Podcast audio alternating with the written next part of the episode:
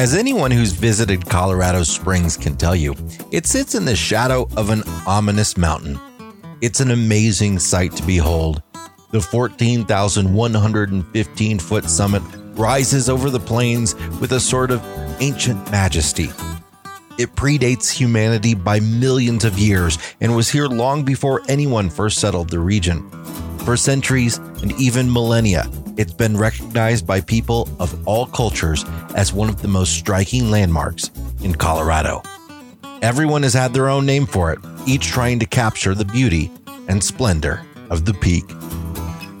I'm Jason Epperson, and this is the See America podcast. From coast to coast, we see America one mile at a time, discovering stops along the way that are eclectic, historic, ridiculous, breathtaking, inspiring, and humbling. This week, Pikes Peak. This great destination was brought to you by Road Trippers, America's number one road trip planning app. Road Trippers helps people discover the world around them in an entirely new way by streamlining discovery, planning, booking, and navigation. Plan your unique journey at roadtrippers.com, then use the app as your ultimate travel guide and navigator. Adventure doesn't come from the fastest route. Start exploring at roadtrippers.com.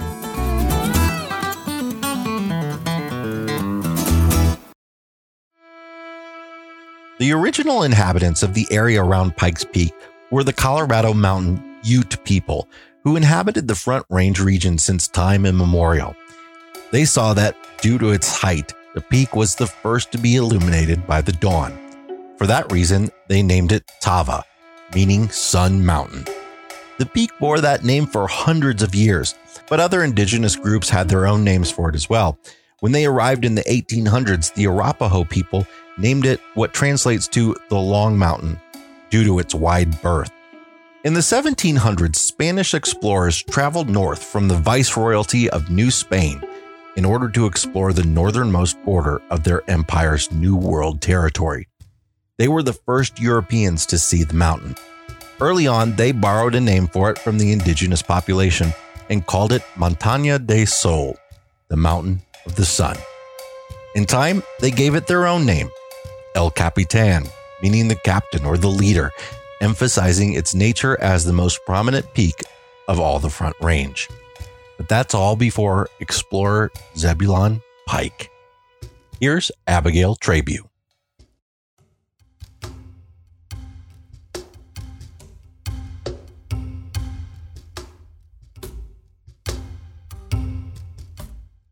In 1806, American explorer Zebulon Pike traveled to Colorado as part of his expedition into the newly purchased Louisiana Territory, having been sent out by President Jefferson along with many other explorers.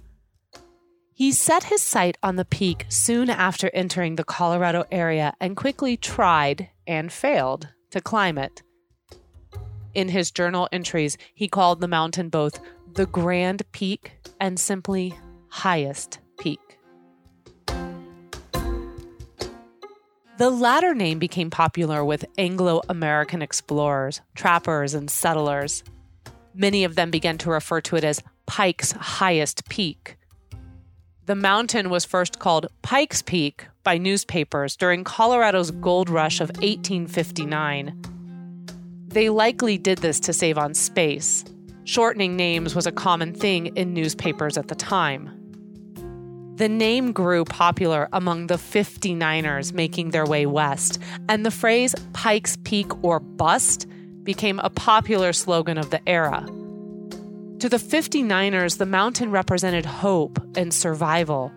And thanks to its greatest height, it was the first thing many of them saw when they finally entered the Colorado Territory signifying the end of a long and dangerous journey. Pikes Peak was the name that stuck, and it was finally adopted as the official name, minus the apostrophe, according to the custom of the Board of Geographic Names, by the federal government in 1890. The mountain has been Pikes Peak ever since. But Zebulon Pike described the summit of his namesake peak unattainable. It was a botanist, geologist, and abolitionist named Edwin James who many thought should have had the peak named after him. Besides being known for creating relationships with Native Americans in the United States and aiding African Americans in escaping slavery, James was the first to summit Pikes Peak. James was a member of the 1819 expedition led by Major Stephen Harriman Long into the Louisiana Purchase territory. It was the first real scientific survey of the region and dramatically increased the country's geographical knowledge of the West. James was responsible for producing the report of the venture. During the second year of the long expedition, the company left the winter camp near the eastern border of what is now Nebraska. They headed west toward the Rockies, following the Platte River, then south along the Rocky Mountain front. On July 13th, James and two others set out to climb Pikes Peak he wrote On the morning of the 14th, we continued the ascent, hoping to be able to reach the summit of the peak and return to the same camp in the evening. A little above the point where the timber disappears entirely commences a region of astonishing beauty. Covered with a carpet of low but brilliantly flowering alpine plants. We now found it would be impossible to reach the summit of the mountain and return to our camp of the preceding night during that part of the day which remained. But as we could not persuade ourselves to return back, having so nearly accomplished the ascent, we resolved to take our chance of spending the night on whatever part of the mountain it might overtake us. We met, as we proceeded, such numbers of unknown and interesting plants as to occasion much delay in collecting, and were under the disagreeable necessity of passing by numbers which we saw in situations difficult to assess. It was the first time in recorded history that a mountain over 14,000 feet had been scaled in North America. A century later, in the early 1900s, the Barr Trail and the Pikes Peak Auto Highway were completed. The area grew in popularity, and in 1963, land above 14,115 feet was declared a National Historic Landmark. Today, Pikes Peak is the most visited mountain in North America. The region attracts 6 million visitors each year, with nearly 700,000 visiting the peak itself.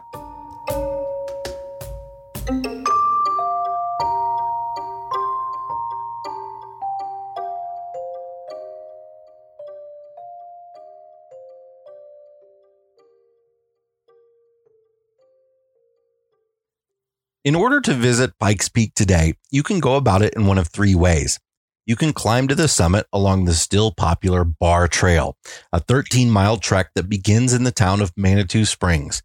You can even stay overnight halfway up with a full breakfast and dinner at the Barr Camp. One of the most unique experiences in the world, the Manitou and Pikes Peak Cog Railway gets you to see the summit via a very steep railroad. It was founded in 1889 when it became the highest track railway in the world. It's currently closed as it undergoes a three year reconstruction, but the new experience should be nothing short of spectacular, and it's set to open May of 2021. But the most popular way to get to the summit of Pikes Peak is to drive. The 19.26 mile Pikes Peak Highway begins at 7,400 feet and climbs all the way up to 14,115 feet at the summit of the mountain. The journey involves lots of steep drop offs and tight curves, no trailers are allowed, and you should be well versed in gearing down your transmission to save your brakes on the steep decline. In fact, there's a brake check station partway down where they check the temperature of your brake shoes with an infrared thermometer. If you're over 300 degrees, you pull over and wait for a half hour or so as your brakes cool. Right now, the summit of Pikes Peak is under intense construction. In fact, it's very hard to get a decent view from the top. Once the new summit house is completed, it should be spectacular. But at the moment, better views can be found at pull offs below the summit. In fact, you should really take your time getting to the top of Pikes Peak, there are spectacular views all along the roadway. The historic Summit House is still open and it's known for its plain donuts and hot chocolate. But honestly, we were entirely underwhelmed. We highly recommend the gift shop and concessions at the Brake Check, which is the historic Glen Cove Inn at just over 11,000 feet. Views are great and it's a better and less crowded alternative for food and souvenirs. The drive will cost you $15 per adult and $5 per child. And until the construction at the summit is finished, you may be asked to take a 15 passenger shuttle a few miles before the summit, unless you have a car seat or someone with a disability. Even though Pikes Peak is part of the Pike National Forest, your federal America the Beautiful Pass won't work, as the highway and summit are operated by the city of Colorado Springs.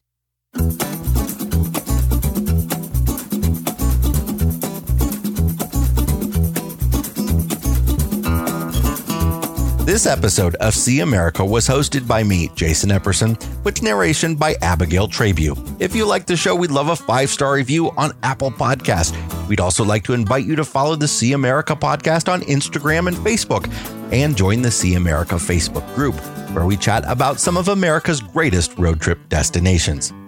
If you're a national park lover, we hope you'll also check out the America's National Parks podcast, or come listen to Abigail and me talk about our life on the road with our three boys on the RV Miles podcast.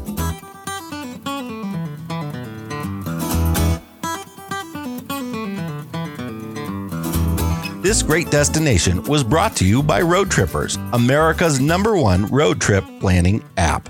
Plan your unique journey at roadtrippers.com, then use the app as your ultimate travel guide and navigator. Adventure doesn't come from the fastest route. Start exploring at roadtrippers.com.